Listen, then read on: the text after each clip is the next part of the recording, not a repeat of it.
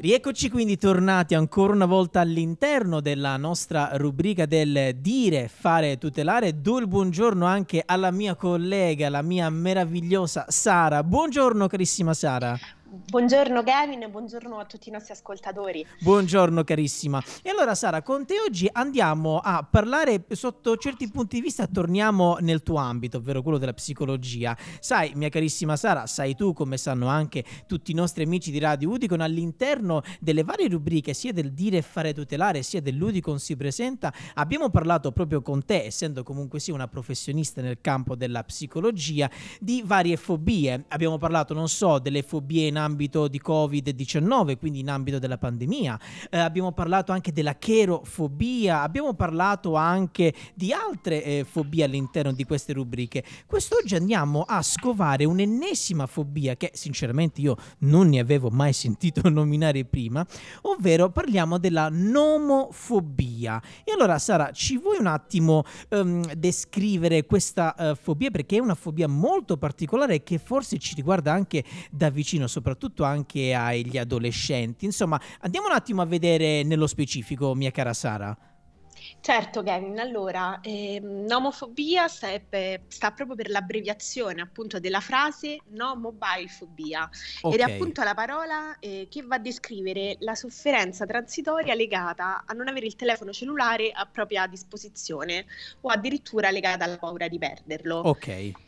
Quindi questa fobia si accompagna appunto alla sensazione di panico che coglie all'idea di non essere rintracciabile e quindi alla necessità di un costante aggiornamento sulle informazioni condivise dagli altri e nonché la consultazione del telefono in ogni momento ed in ogni luogo. Ok, perfetto. Difatti, eh, dimmi Kevin, certo, prego. Dicevo, eh, ti volevo, scusa se ti interrompo, dicevo, ecco perché ad inizio puntato ho detto che riguarda soprattutto gli adolescenti, perché comunque sia sappiamo che il telefonino tra social network e tra cose varie è molto più utilizzato tra gli adolescenti, mia cara Sara. Assolutamente sì.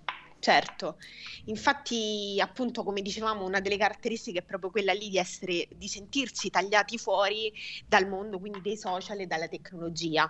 Infatti nella persona con omofobia si va ad instaurare la sensazione di perdersi qualcosa se non si controlla costantemente il cellulare e quindi il rischio è che si inneschi un vero e proprio meccanismo di dipendenza Perfetto. che è del tutto analogo a quello di una tossicodipendenza, ad esempio. Ok. Infatti pensate che quando si entra nel circolo vizioso, perché quello, di quello si tratta, Certo, alla fine certo, certo.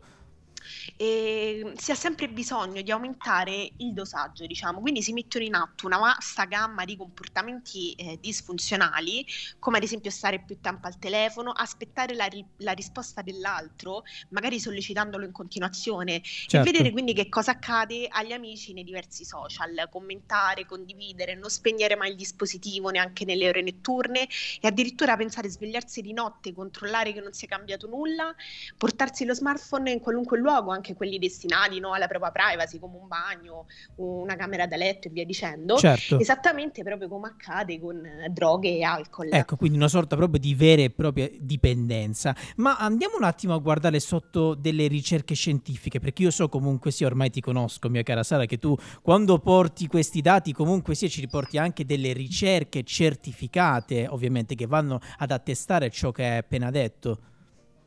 Sì, Kevin, allora infatti pensate che proprio una ricerca che leggevo molto interessante, svolta da un dottore, un professore di psichiatria, il, signor Green- il dottor Greenfield Sì, del- dell'Università del Connecticut, ha eh, praticamente esaminato come l'attaccamento eh, allo smartphone sia molto simile a tutte le altre dipendenze, proprio come dicevamo prima certo. andando ad esaminare proprio eh, il ruolo della produzione di dopamina a livello cerebrale. Perfetto. Difatti, questo neurotrasmettitore che va appunto a regolare il circuito eh, cerebrale della ricompensa ehm, va proprio a subire delle modifiche sulla base appunto di eh, questa ricerca continua del- dell'uso del cellulare. Difatti, ogni volta che eh, vediamo apparire una, una notifica sul cellulare, il nostro livello di dopamina eh, si innalza. Quindi, perché sappiamo comunque che ci sarà magari in serbo per noi qualcosa di nuovo e interessante, Eh certo. una notifica. Certo. Quindi il problema è che poi si va ad innescare appunto questa, sorca- questa sorta di eh, circolo vizioso per cui questi livelli di dopamina indurranno sempre di più una dipendenza e quindi una ricerca nell'utilizzo dello smartphone. Ecco.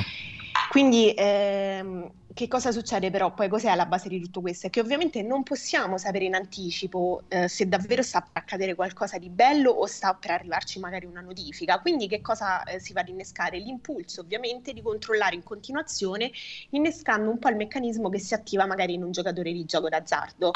Okay, Quindi perfetto. pensate eh, l'entità del fenomeno, appunto, no? come certo. si va certo. proprio a configurare anche a livello cerebrale nelle, nelle, persone, nei soggetti. Certo, certo, ma questa secondo te, questa dipendenza può essere legata anche, mh, mm, diciamo che qua adesso volevo un attimo avere giusto alcuni pareri tuoi, alcune tue idee su questa, uh, su questa fobia, può essere in qualche modo correlata ad altri disturbi della persona? Non so, nel senso, magari può essere influenzata anche dal tipo di carattere della persona o da altre situazioni. Insomma, mh, questa fobia è per, insomma, può accadere a tutte le persone o secondo te potrebbe minare a un determinato ceppo di persone a livello di eh, comportamentale e via dicendo? Secondo te, Sara?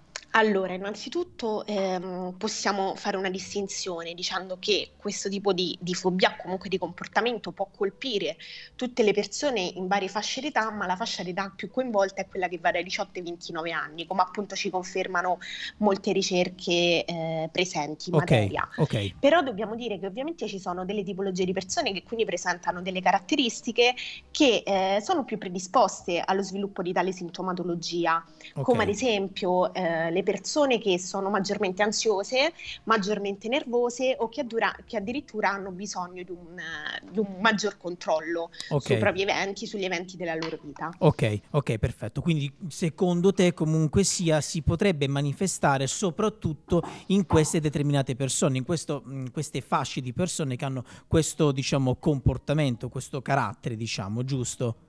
Sì, esatto. Ok, perfetto, perfetto. E allora, mia cara Sara, non mi resta che ringraziarti. Ti ringrazio per essere intervenuta ancora oggi qui ai microfoni di Radio Udicon, per averci portato questa nomofobia che comunque sia, secondo me, potremo anche ritrattare in altre, in altre puntate, perché noto che ci sono comunque sia um, tanti studi che sono stati fatti, alcuni esempi. Quindi, chi, chi lo sa, Sara, potremmo anche fare una seconda parte di una nuova puntata di questa nomofobia. Tu saresti d'accordo? D'accordo eventualmente? Assolutamente sì, certo. eh, era, una, era una domanda retorica, ovviamente, lo sapevo, ma ovviamente ormai i nostri amici di Radio Udicon, mia cara Sara, se ne sono accorti che io e te abbiamo un certo feeling, me lo dicono. Eh, sì, Quindi dobbiamo, sì, dobbiamo dirlo. Dobbiamo dirlo, dobbiamo ammetterlo. Siamo due speaker radiofonici, però dobbiamo essere anche onesti nel dire sì, tra me e Sara c'è del feeling. Lo so, ovviamente lavorativamente parlando, eh, ovviamente.